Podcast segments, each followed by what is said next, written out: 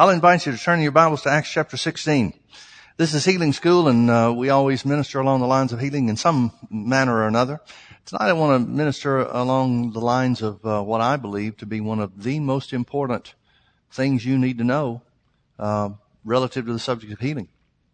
Uh, it's true where the subject of prayer is concerned in any area, but uh, specifically, uh, we'll talk about healing because that's our purpose here tonight. Acts chapter 16 tells us about, uh, uh, actually, I guess I should go a little bit further. In my opinion, this is a, a, truth that not too many Christians know. Now, I didn't say it's not a truth. I didn't say it was a truth that others haven't heard of. But there's a difference between what you've heard and what you know. You know what that difference is? What you live in your life. Anything that you've heard that you're not putting in practice in your life is not something you yet know. You only know what you're living. And so for that reason, it seems to me that there are very few Christians that really know this truth or putting it in practice in their lives.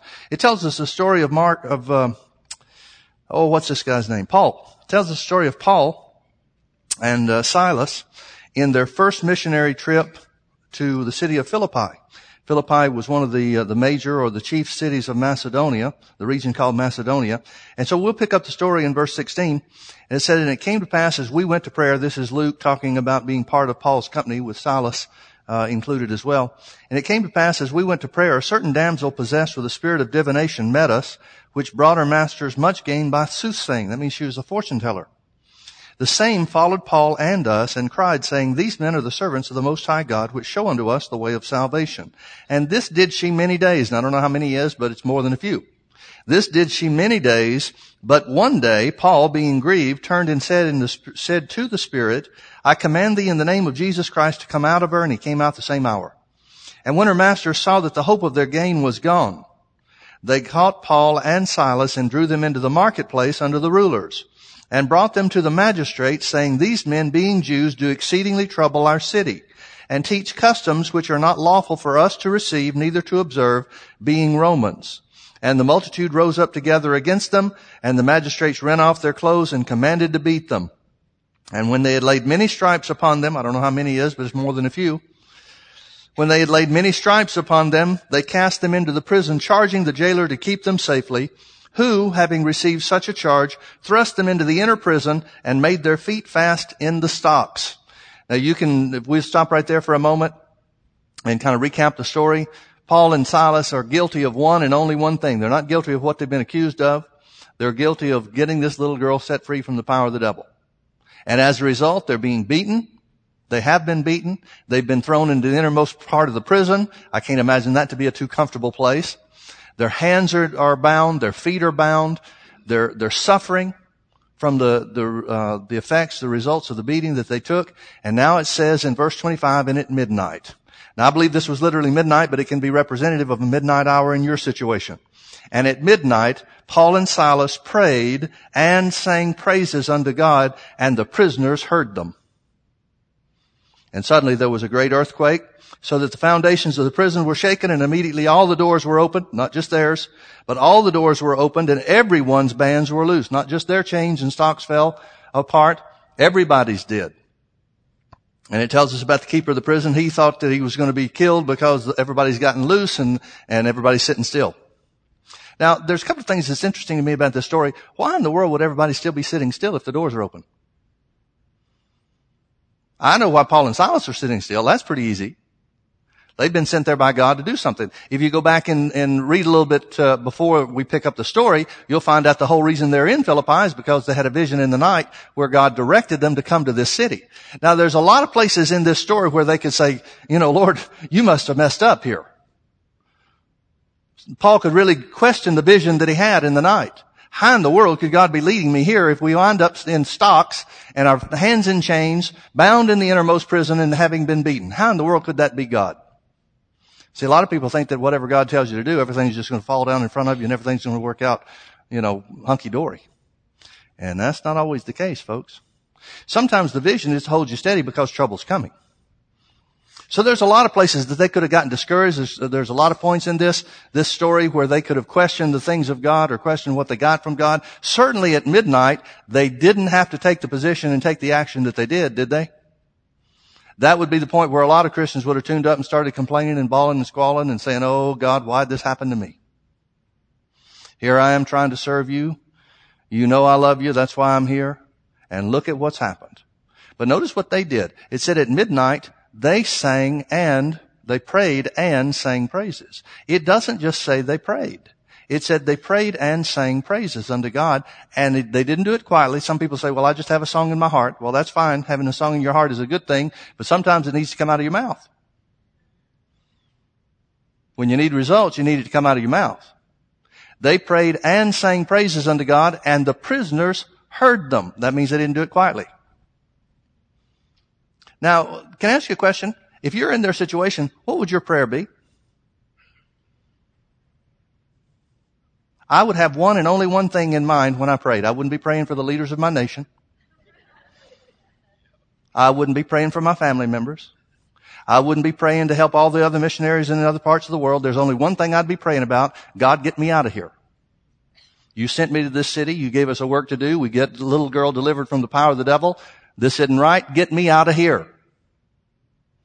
I would recognize first and foremost that I'm not going to be able to accomplish the will of God in prison in this city. If God sent me here, I got to be out doing what God wants me to do.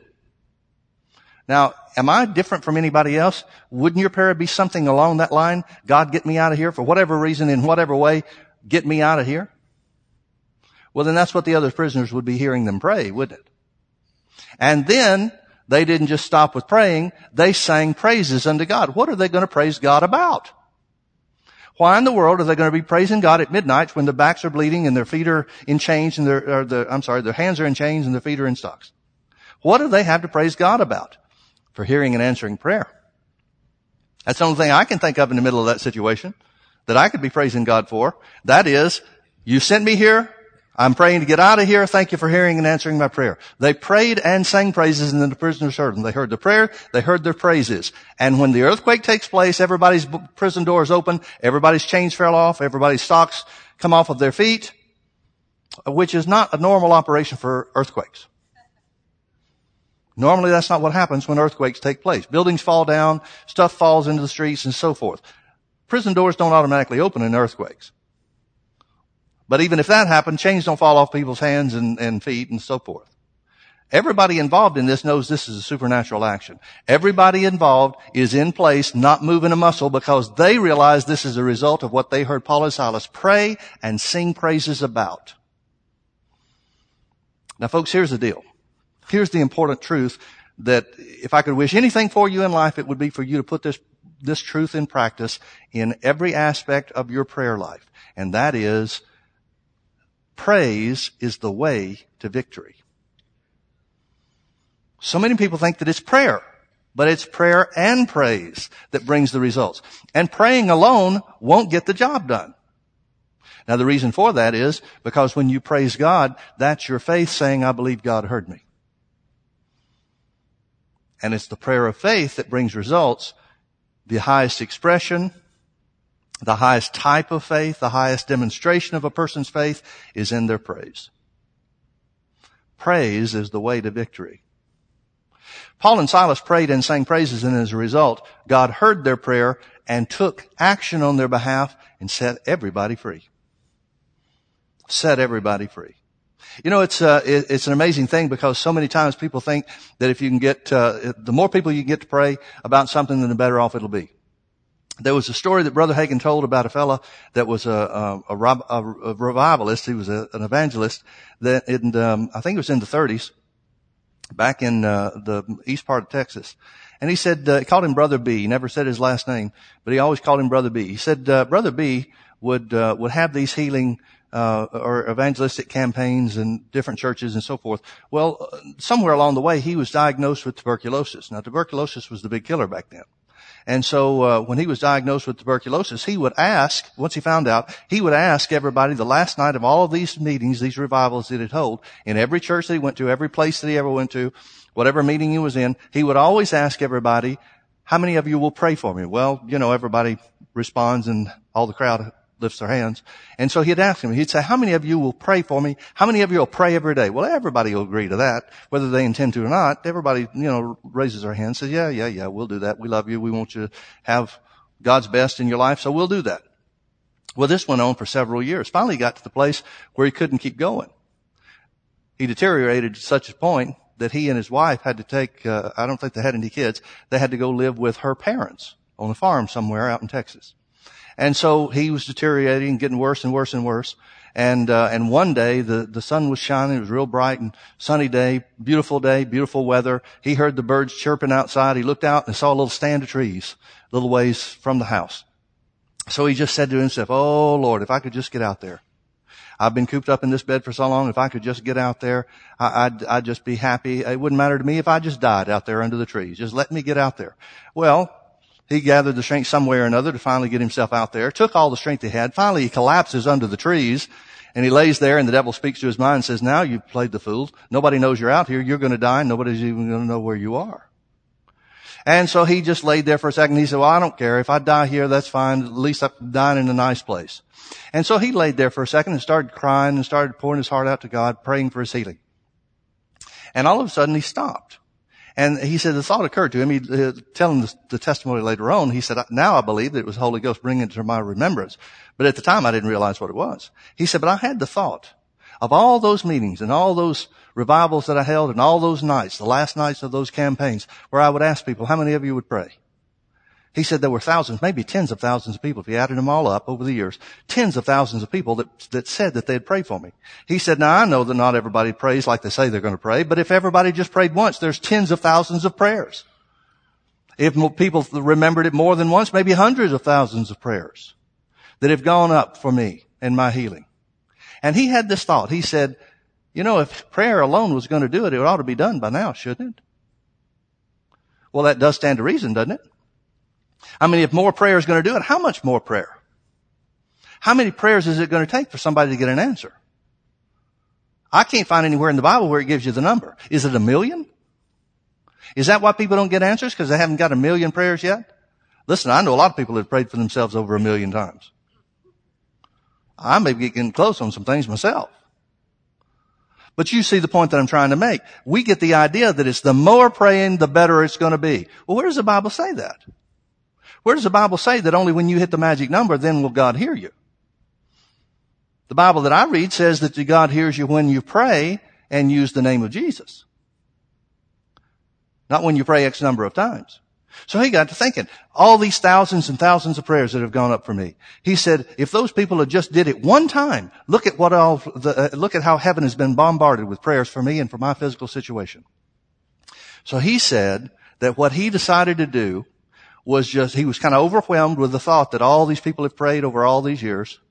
All these numbers of prayers have gone up to heaven for him. So he said, I just got the thought, I'm just going to praise God for his goodness. I'm going to praise God for hearing and answering prayer. So he did, and he started. And when he started, you, you know, tuberculosis is, has a, a um, debilitating effect on your lungs, and so it affects your breathing and, and so forth. So he said he could barely whisper, praise the Lord. Praise the Lord. He said, but after two hours, he was standing up on his feet, shouting so loud that people heard him a mile down the road. Now, how does something change like that, folks?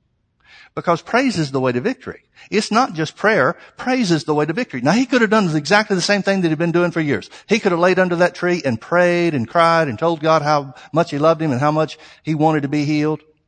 Tried to talk God into it but he tapped into something. He said later, as I mentioned, he said that he, he recognized that it was a leading of the Holy Ghost. Praise is the way to victory. Paul and Silas prayed and sang praises unto God and the prisoners heard him. He prayed and sang praises unto God. Now, now this is not an isolated situation, folks. Brother Hagin also told a story of a lady that came and gave a testimony to him in one of his meetings. Had nothing to do with him or his healing ministry, but he was teaching along the lines of healing, and so this lady came to uh, to Brother Hagin and gave her testimony. She said, "Brother Hagin, uh, I was diagnosed with asthma." And, uh, and again, this was way back when during the depression days. And she said, but, and my husband had a real good job with the oil company and, and he spent $10,000 on me during the depression days, uh, to, for treatment and doctors and, and all that kind of stuff, uh, for asthma. The doctor said I had the worst case of asthma that they'd ever seen. Now, Brother Hagin said, I don't know anything about it, but Brother Hagin said $10,000 in the depression days would be like 150 or $200,000 spent on doctors today. He may be right. I don't know. Anyways, a lot of money. And so he said that uh, um, that the lady said she had had everybody pray for her, and uh, since her husband did have some uh, some resources, they'd go to meetings in, in towns far away. She'd travel far and wide to try to get to healing revivalists and and evangelists and so forth. And and so she said, uh, I got I'd been prayed for by everybody. She said I found out about uh, a healing revival that was going on in a certain place that Raymond T. Richey was holding. Raymond T. Richey was a renowned healing uh, minister, healing evangelist, and so she said I got in his healing line. She said he was just about to lay hands on me, and as a matter of fact, did lay hands on her, uh, if I remember the story correctly. He laid hands on her and backed up, took his hands off and backed up, and he said, ma'am, you've been prayed for before. She said, oh, yes. I've been prayed for by everybody. She started naming this famous person, that famous person, this famous person. And so Brother Richey said, well, she said, I know all these men. He said, they've got the anointing of God upon them. There's no reason for me to pray for you. So instead of praying for you, will you do what I ask you to do? She said, well, if I can, sure. So he said, here's what I want you to do. He said, instead of me praying for you, I want you to start thanking God for your healing. Now she gave herself away where she was in faith or the lack thereof because she said, well, I can't do that. I'm not yet healed. And Brother Richey's got a lot of people in healing line, doesn't have a lot of time to spend with her, but he said, okay, all right, well, I see where you're coming from. He said, but you do know that the Bible says Jesus took your infirmities and bore your sicknesses, don't you? She said, oh yes, I know that scripture is in there. She said, I think it's in Matthew somewhere. He said, that's right. It's Matthew 8, 17. He said, here's what I want you to do. I want you to praise God that according to his word, you are healed. Because the Bible says by Jesus stripes, you are healed. She said, well, okay, I, yeah, I guess I can do that. He said, that's all I want you to do. I want you every morning, every night, every time you think about it, just start thanking God, praising God, because according to the word of God, you are healed. She said, yeah, okay, I can do that. Well, she left the meeting. She went back home and she got caught up. Her testimony was that she got caught up praising God. She praised God every night when she'd go to bed because according to His Word, I'm healed. She'd wake up every morning praising God because according to His Word, I'm healed. She said she started while she's washing the dishes, she's praising God that according to His Word, I'm healed. She really did what He asked her to do. She took it seriously. She did it multiple times a day. She did it so much that she got caught up in it and didn't even know how long she'd been doing it. And mentioned that to her husband one morning at the breakfast table. He, he, she said, "You know, honey, I've I've gotten so taken up with uh, with praising God for my healing, according to the word that I'm healed." She said, "I just realized this morning I haven't had an asthma attack, and I don't know how long." He said, "I do. It's been 30 days." And she said, "Now, brother Hagin, that 30 days has stretched out to this present time eight years, and I've never had another asthma attack." Now what made the difference? She'd been prayed for by every healing revivalist, healing evangelist in the country. She'd been prayed for by every, every famous healing preacher that there was. And she got to one that wouldn't pray for her and got results. Because he taught her the truth about healing and that is praise is the way to victory. It's not prayer alone, it's praise.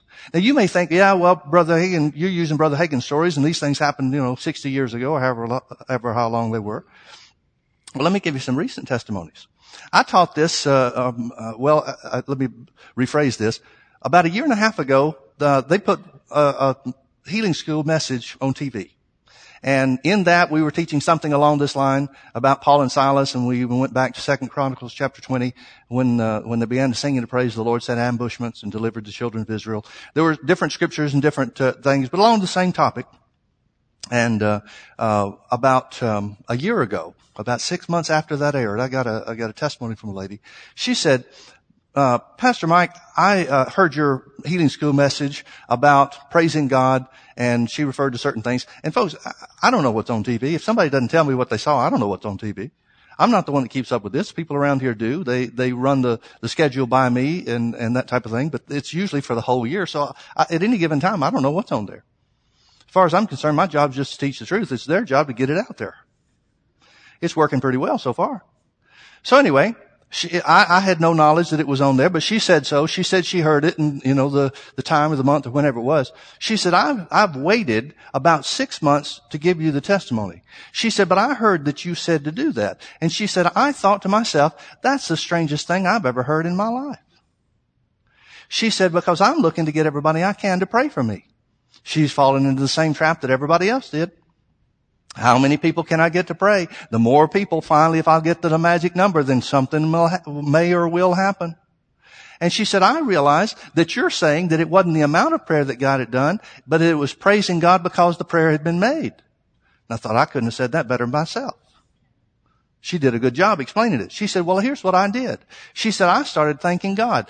Just, I must have given her the same story, used the same story, because she said, I started thanking God that according to His Word, I was healed by the stripes of Jesus. So I must have told that story about Brother Richey, even in that uh, service that aired on TV. She said, I spent several weeks just thanking God that according to His Word, I was healed by the stripes of Jesus. She said, I wound up going back to the doctor and the cancerous tumor they said was in my body disappeared. She said, now the doctor couldn't believe it. And so the doctor said, well, you never know about these things. Sometimes these things don't show up for a while, but then they come back. She said, I've waited six months and now the doctors say, well, it, there's no reason for us to think it's going to come back. Everything seems to be clear. And so she gave us a testimony about this. We had a situation a couple of years before that where there was a lady that had been diagnosed with uh, breast cancer, and this cancer had spread and, and gotten into different uh, of her um, bodily organs, and I think it had gotten into her lungs and some other places as well she was in uh, critical condition. I mean, just stage four when she ever came to us. We laid hands on her and uh, and prayed for her, for her to receive her healing, and she got some relief. And w- there would be times where she'd call and and uh, uh get other people in the church that she made uh, acquaintance with, and uh, and get some temporary relief. But but by and large, this this thing continued to grow. It it was something that she could see. It was situated in such a place that she could see, and so she could watch it spread in her body you get some physical evidence like that, that's hard to overcome. I mean, it's one thing to have something you can't see. It's another thing to have it when you're watching it grow. So anyway, it created a real issue for her, and so she'd do her best to stand in faith, but she'd stumble and fall and need some help and need people to prop her up, and there were some people in the church that did a phenomenal job in keeping her encouraged. And, uh, and, and she said, she told us this later, she said, you know, I'd hear Pastor Mike talk about thanking God for my healing. She said, that was always a hard thing for me to do. She said, cause I could see it. There were some other physical symptoms associated with it other than just what she could feel and, and what she could see. And it was just a real discouraging thing for her. And she said, it was just really tough for me to thank God for healing when I could see this thing growing inside my body. Some of it was growing inside of her body. Some of the tumor had broke, had burst through the, uh, the skin and was growing outside of her body too. It's just a real gross, nasty thing. The devil's a nasty devil. Amen? And so anyway, she said it was really hard for me to praise God she said, I kept thinking that I needed to get back in a healing school service or get back in some situation where the power of God would manifest himself or something unusual would happen and then I'd get my healing that way. She said, and I kept going month after month after month. The doctor kept telling me it's worse and worse and worse. Nothing was happening that was any good. It was all happening that was, everything that was happening was bad. And she said, finally I got to the place, and this was after being with us for, oh, I don't know, close to a year, if not a year, close to it. She said, I finally got to the place where I decided I don't have enough time to wait for a special move of God. If I'm going to get an answer, I'm going to have to get an answer the way that Pastor Mike is saying to get it. And that is start thanking God for my healing. Well, she started off. She said, I felt so inadequate. She said, I'd thank God for my healing and look at how this thing had grown. She said, I'd praise God for my healing and it'd get worse overnight. Every time I'd try to do something, it seemed like there would be contradicting evidence some kind of uh, circumstance that would contradict everything that I was doing, everything that Pastor Mike had told me to do. And she said it was just the hardest thing, but I just determined I'm going to do this. If I die, at least I'm going to die praising God. Well, she continued that for a couple of weeks. Again, she slipped and stumbled a few times and had to call people for encouragement, and they did. They did a great job keeping her propped up, getting her back on track when she, when she slipped. But she said after about a couple of weeks, this thing, one day, this thing started really hurting her. It was, uh, I'm not sure which side it was, but she said this thing started being, started really, um, uh, being a lot more painful than normal. She said she was out somewhere and so she went to, uh, to the restroom where she could examine herself. She said she took off some of her clothing. She had to keep herself all bandaged up and stuff so it wasn't normal un- undergarment type thing. But anyway, she says she checked herself and she said when I took off some of the bandages, she said some of the, the, this tumor had fallen off into the bandage. She said, well, it, it, it, instead of this being good news, it was bad news because now it's bleeding profusely. And so she said, I didn't know what to do. I couldn't get to the doctor, couldn't call anybody, couldn't get any help. So she said, I just decided to throw the, the, uh, the part of the tumor that had come off into the bandage into the trash and wrap myself back up, bandage myself back up and go about my business and then take care of it whenever I could. But she said, I just started thanking God even more. She said, the thought came to me, maybe this is God's healing work. You think? And so she said, instead of letting the, the bleeding distress me. She said, I just started thinking, well, okay, maybe this is the, the healing power of God at work. I'm not going to worry about the healing. I'm just going to keep thanking God for my healing. Well, she kept thanking God for healing and more and more and more of this stuff started falling off. She kept it up for about three days and after three days, everything that she could see, everything that was visible in this thing that she could see had fallen completely off of her body. And in its place, there was newborn skin that was growing in. She kept it up because she knew there was some part of this that she couldn't see. So she kept it up. She kept thanking God for healing, kept praising God that according to the word of God, she was healed by the stripes of Jesus. And over a period of time, over a matter of about a month, the doctor told her that every trace of this thing had disappeared. Folks, praise is the answer. Praise is the way to victory. So many times people pray and then they just sit back and wait and see what God's going to do. Paul and Silas give us a key to victory. They prayed and sang praises unto God. They prayed and sang praises unto God. Let me refer you back to Second Chronicles chapter 20. One of my favorite scriptures in the Bible. Favorite stories, I should say. I've got a lot of favorites, but this is one of my top favorites. Second Chronicles chapter 20 tells us the story of when Israel is being attacked by their enemies. They're being threatened with attack from their enemies. I'm going to read the whole thing here. We've got a little bit of time, so I'm just going to read the whole thing verse 1 of chapter 20 of Second Chronicles. It came to pass after this also that the children of Moab and the children of Ammon and with them others beside the Ammonites came against Jehoshaphat to battle. Jehoshaphat is the, the king of uh, uh, Judah. There came also some, then there came some that told Jehoshaphat saying, there comes a great multitude against thee from beyond the sea on this side Syria, and behold, they be in some place which is in Engedi. And Jehoshaphat feared and set himself to seek the Lord and proclaimed a fast throughout all Judah. First thing he did is he turned his eyes on the Lord. Let's see what God has to say about their situation. Now if you add these things up, it says the children of Moab, the children of Ammon, and others besides the Ammonites came with two other groups, two other multitudes that come to them from this side of Syria. So you've got about five different armies, five different kings and their armies that are coming against Judah and Jehoshaphat, and he's very much outnumbered. There's no way that he's going to be able to win this battle without God's help. So he proclaimed a fast throughout all Judah, and Judah gathered themselves together to ask help of the Lord. Even out of all the cities of Judah, they came to seek the Lord. And Jehoshaphat stood in the congregation of Judah in Jerusalem in the house of the Lord before the new court and said, this is this prayer. I love this prayer. This is a prayer that works. There are principles about this prayer that we can apply and get answers every time. Notice what he said. Here's his prayer. Oh Lord God of our fathers, are you not God in heaven? How's that for an opening line? God, aren't you God in heaven? Notice he did not start with, oh God, look at what's happening to us. God, can you see the problem we have? The trouble that we're in? Don't you care? He starts off with, God, are you not God in heaven? Do you not rule over all the kingdoms of the heathen?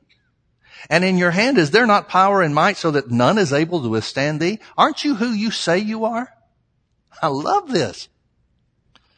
Art not thou our God who did drive out the inhabitants of this land before thy people Israel and gave it to the seed of Abraham thy friend forever? And they dwelt therein and have built thee a sanctuary therein for thy name. He's talking about their history. He said, aren't you the one that cleared all the people out of this land so we could have it?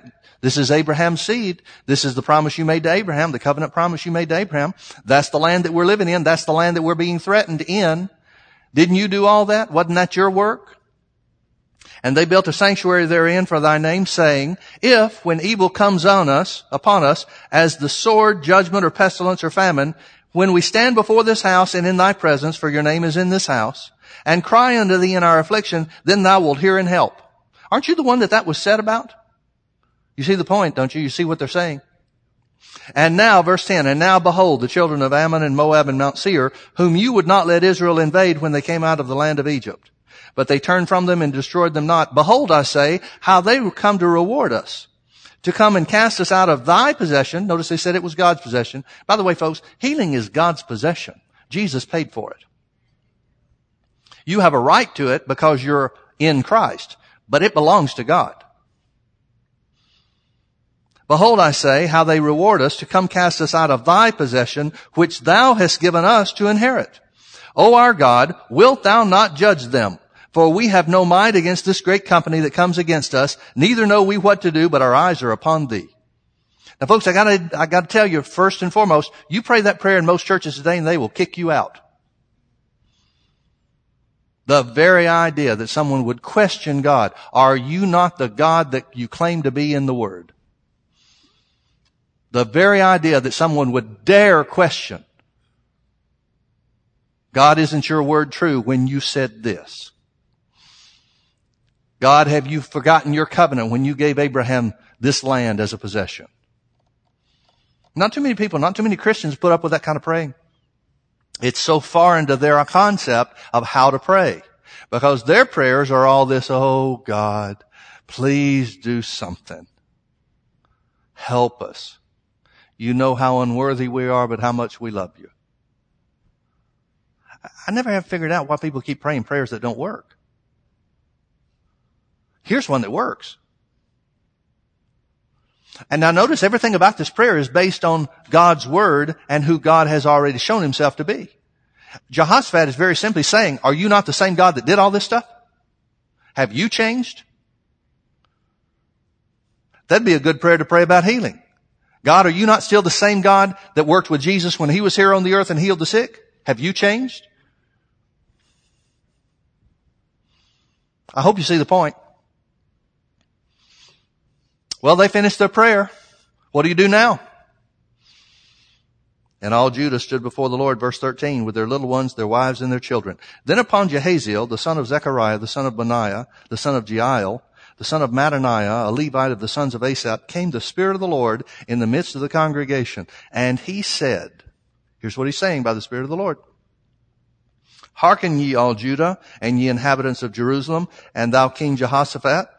Thus saith the Lord unto you, be not afraid nor dismayed by reason of this great multitude, for the battle is not yours but God's. Folks, let me tell you something. The battle, the struggle over healing, is no more yours than this was theirs. Now they've got a responsibility. There are things that they're going to have to do. For you, there is a fight of faith, but the fight's not over healing. It's over staying grounded in God's Word. Every circumstance, every doctor report, everything that you see, everything that you feel, everything that you hear about your physical situation concerning sickness is designed to distract you from the truth of God's word. The only fight there is, is the fight of faith, and that's a fight to stay fixed and focused on God's word. That's it. Everything else is distraction. Everything else is, intended, is intended to be to, is intended to distract you from the truth of God's word. That's the only thing the devil's got. That's why he speaks to your mind because he's trying to get you to look at something else other than God's word because God is the same God he used to be. He is the same healing God today that he was when Jesus was here on the earth. He is the same. He never changes. He's always going to be the same. And if the devil can't distract you from that truth, he cannot take God's possession of healing from you.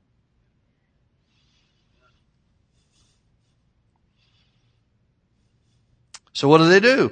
The battle's not theirs, but God's. I don't know about you, but I'd be jumping up and down hearing that. Especially if I'm in the army. Yeah, this is good news. Okay. What next? Verse 16, tomorrow go you down against them. I don't know if I'd be as excited about that. Can't we just stay here on the hill, Lord, and you take care of it? That's the way a lot of people want it to be. God, you do all the work and I'll just lay back on the couch. Now there's a work for you and I. Tomorrow go down against them Behold, they come up by the cliff of Ziz. I, I, this always tickles me. It's like God says, tomorrow, your job is to go out against them tomorrow. By the way, if you don't know where they are, here they are. They're out by the cliff of Ziz. And you shall find them at the end of the brook before the wilderness of Jeruel. You shall not need to fight in this battle. Second time he says it. You shall not need to fight in this battle. There is a stand of faith, folks, but the fight is the fight that is intended for the word to do, not for you to do. Your fight of faith is to stand strong. It's the word that does the work. It's not even you. That's why Paul said in Ephesians chapter 6 verse 10, be strong in the Lord and in the power of his might. He didn't say anything about you being strong in you. See, if it comes down to you being strong in you, different Christians have different degrees of strength. Based on personality, based on youth or age or whatever, different Christians have different levels of strength in and of themselves. That's why it would be unfair for God to say, be strong in yourself. No, it's be strong in the Lord. Because everybody can be strong in the Lord in an equal measure. What does that mean? That means be strong in the truth of His Word. Don't get pulled away by anything else. And everybody can do that. You shall not need to fight in this battle. Set yourselves, stand ye still and see the salvation of the Lord with you, O Judah and Jerusalem. Fear not, nor be dismayed. Tomorrow go out against them, for the Lord will be with you. Folks, that's exactly what the stand of faith is. It's standing still and watching God's word work. It's watching God honor or perform the word that he's given to us. Now the written word is just as true as the prophecy that came to these guys. The written word that by Jesus stripes you were healed is just as true as what the Lord spoke through, through this uh, what was his name? Jahaziel? By the way, I wonder if there was anybody in that whole congregation that said, I wonder if God really said that or if he's just making us feel good before we die. What do you think? You think everybody was on board and say, oh, well, whenever Jahaziel speaks, it's gotta be God. You don't think there were at least some or a few that are saying, eh, I don't know about that. Would God really say that? That's what happens nowadays when the Spirit of the Lord speaks. Some people sit back and say, well, I'm just not sure about that. Okay. But the instruction is given, right?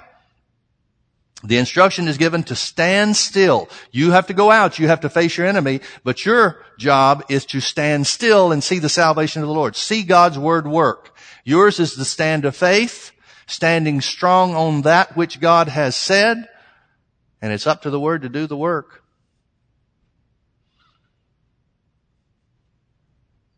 Basically, the, the, what the Bible is saying is this. If you don't turn loose, it can't possibly fail.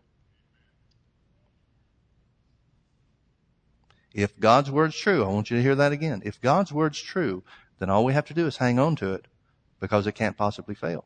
Now, if it's not God's word, if God didn't really say this, then they're still up a creek. And some people take the position that, well, okay, we'll go out there, but whether or not it works is, is going to tell us if it was really God that said it.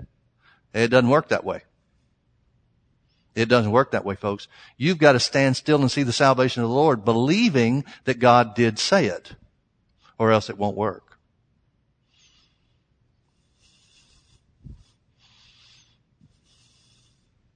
Verse 18, and Jehoshaphat bowed his head with his face to the ground, and all Judah and the inhabitants of Jerusalem fell before the Lord, worshiping the Lord. And the Levites of the children of the Kohathites and of the children of the Korhites stood up to praise the Lord God of Israel with a loud voice on high. I guess so. Man, that'd be a have fun service then, wouldn't it? Started off with what are we going to do? Ends up with hallelujah. But then tomorrow comes. Folks, I like feeling good in church services as much as anybody. But what do you do when tomorrow comes? There have been so many times where I'd get excited about what God did in the service, and then the next day comes around and I want to find that tape. Let's plug that tape in. Let's get a, let's get ourselves charged back up on this thing. Let's remind ourselves, what did God say? How did we feel yesterday? Because you don't always feel the same way tomorrow, do you? What are you going to do tomorrow? That's when you have to go out and do your part. What are you going to do tomorrow? Verse 20, and they rose early in the morning and went forth into the wilderness of Tekoa. And as they went forth, Jehoshaphat stood and said, Hear me, O Judah and ye inhabitants of Jerusalem. Believe in the Lord your God, so shall you be established. Believe his prophets, so shall you prosper. Folks, he's saying, believe the word. Believe the word that's been spoken. In your situation where healing is concerned, believe that Jesus took your infirmities and bore your sicknesses and with his stripes you were healed. Believe that. You have a choice. Choose to believe it. You're going to believe something. You're either going to believe it's true or it's a lie. Believe the word that was spoken. So he says, believe in the Lord your God, so shall you be established. Believe in his prophets, so shall you prosper. And when he had consulted with the people, in other words, after he had encouraged them and said, believe in the word that God spoke. When he had consulted with the people, he appointed singers unto the Lord, and that should praise the beauty of holiness as they went out before the army. Before means in front of. Here's Joshua's battle plan. Since God said we wouldn't need to fight in this battle, let's put the choir out front. Now folks, it sounds great reading the story after the fact. But if you're a choir member, what are you going to be thinking? Can I take a shield? At least? Can we get some cover? When he had consulted with the people, he appointed singers unto the Lord, and that should praise the beauty of holiness as they went out before the army, and to say, praise the Lord for his mercy endures forever. And when, everybody look at verse 22. And when they began to sing and to praise, the Lord set ambushments against the children of Ammon, Moab, and Mount Seir, which were come against Judah, and they were smitten. What was it that caused God's word from the day before to work tomorrow? Or on the morrow? What was it that did it? It says when they began to sing and to praise. That's when God moved. God didn't move the day before when he spoke. He moved when they began to sing and to praise. That sounds a lot like Paul and Silas in Acts 20, Acts 16, 25. And at midnight, Paul and Silas prayed and sang praises unto God and the people heard them. Now folks, the Bible says in the mouth of two or three witnesses, every word is established. You got an Old Testament witness and you got a New Testament witness that deliverance comes when you praise God for the answer. Now you can do what you want to, but the Bible says that praise is the way to victory. Now, like I said, a lot of people hear this and won't do it to save their lives. When in fact it would save their lives.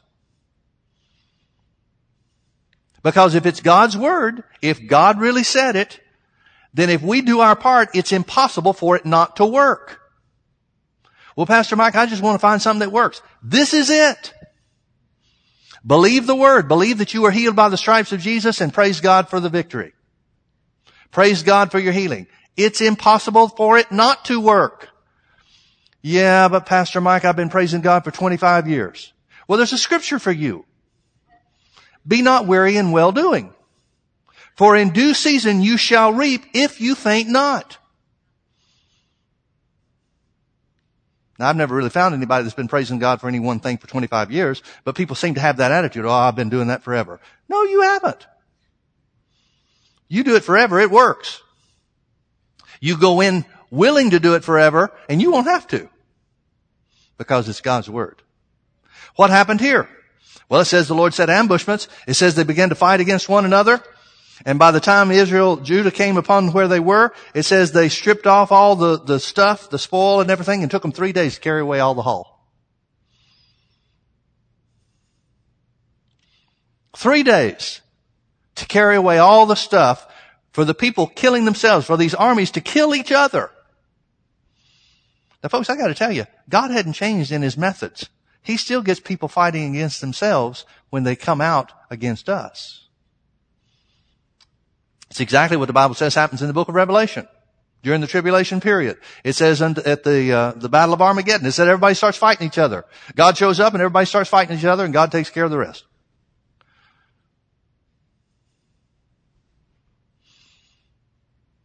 Believe in the word. So shall you prosper. Believe in the word, so shall you prosper. Believe in the word, so shall you prosper. Believe in the word, so shall you receive your healing. How many of you have prayed numerous times about your physical situation? Guess what? It's time to quit praying. Time to start praising God. He's heard your prayer. Praising Him is the way to get Him to move on your behalf. It's the way that we prove. It's the way that we show through our life, through our action. It's the way that we show we believe God's word is true. We don't feel like we're healed. We may not look like we're healed. The doctor may not say we're healed, but according to God's word, we were healed by the stripes of Jesus. So let's all stand.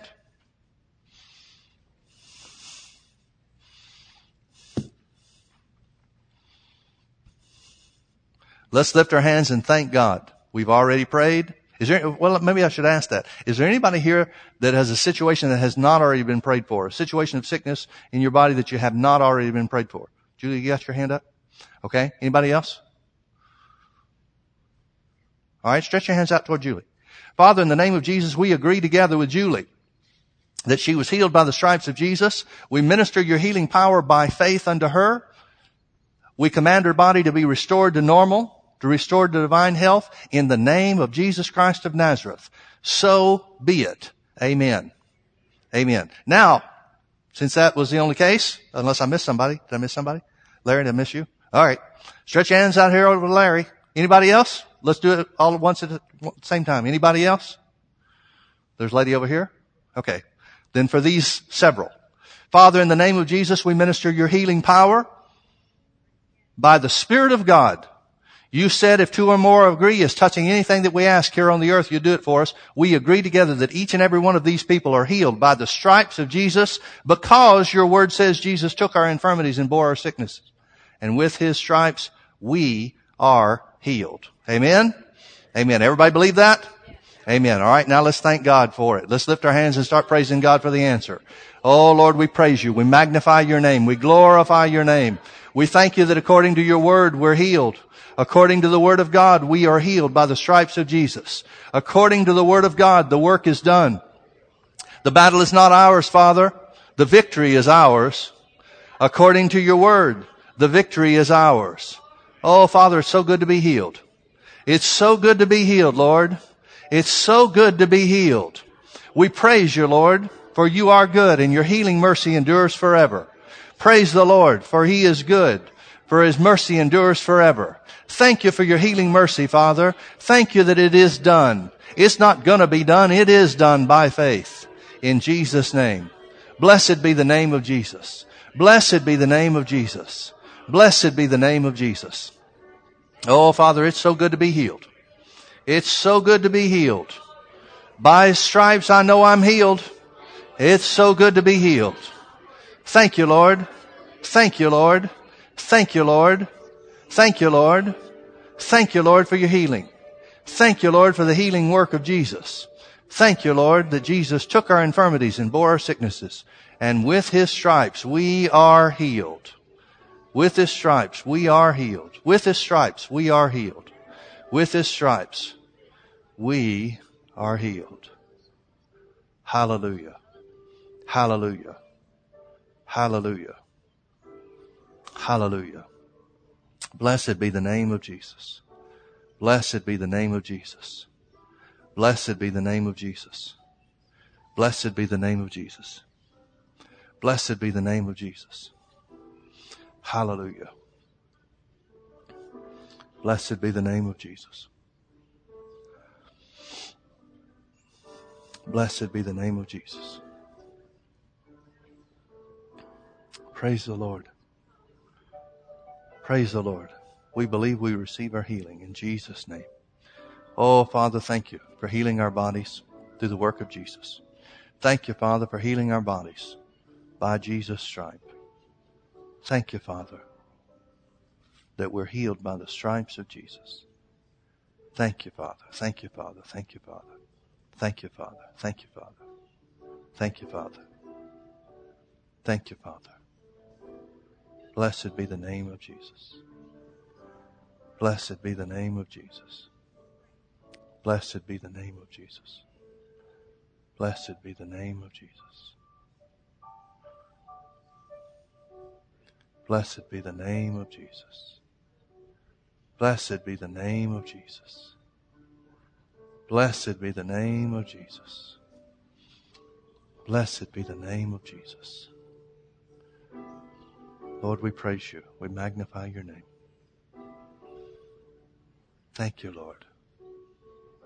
Thank you, Lord. Thank you, Lord Jesus. Thank you, Lord Jesus. Blessed be your name. Blessed be your name. Blessed be your name, Lord Jesus. Hallelujah. Hallelujah. Hallelujah.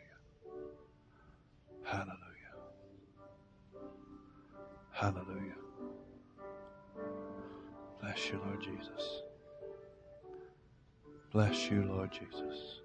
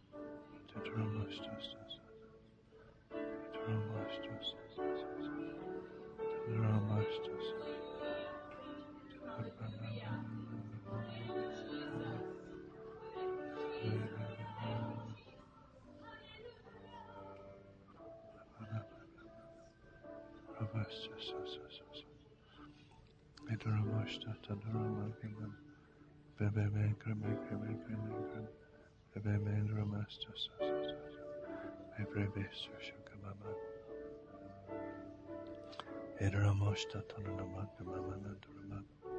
Idananamanga mamana duramasta sasas. Bebe bebe bebe dramosta tananamanga. Bebe bebe dramasta sasas sasas. Kadranamanga bebe. Itrabosta tananamanga mamana. Bebe bebe dramosta tananamanga. Bebe dramosta tananamanga.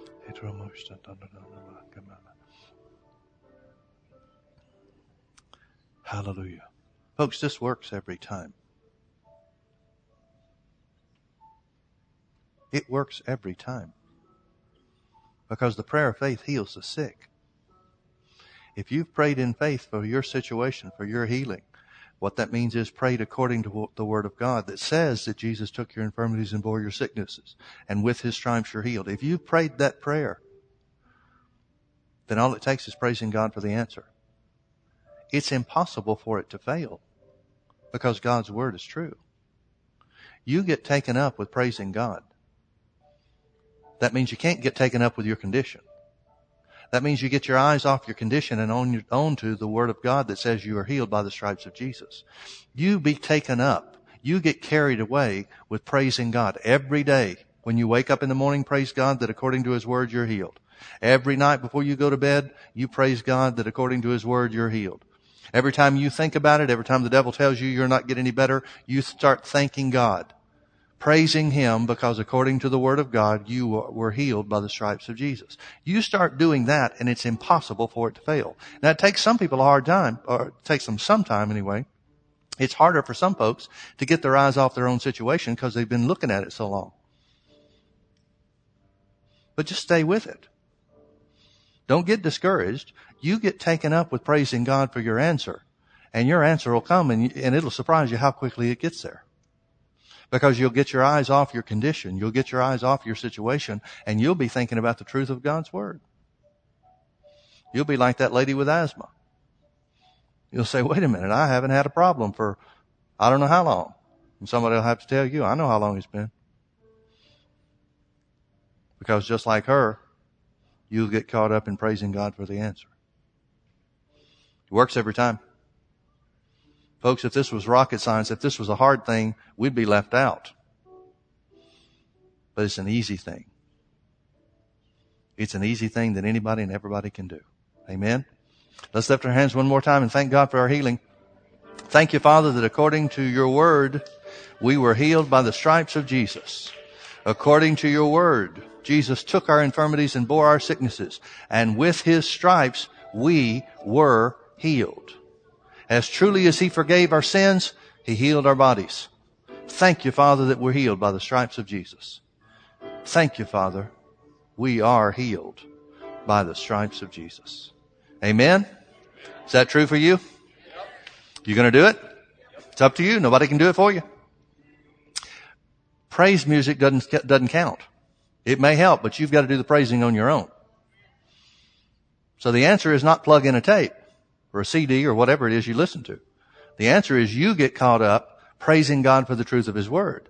It takes an effort on your part and then watch God's Word work. Amen?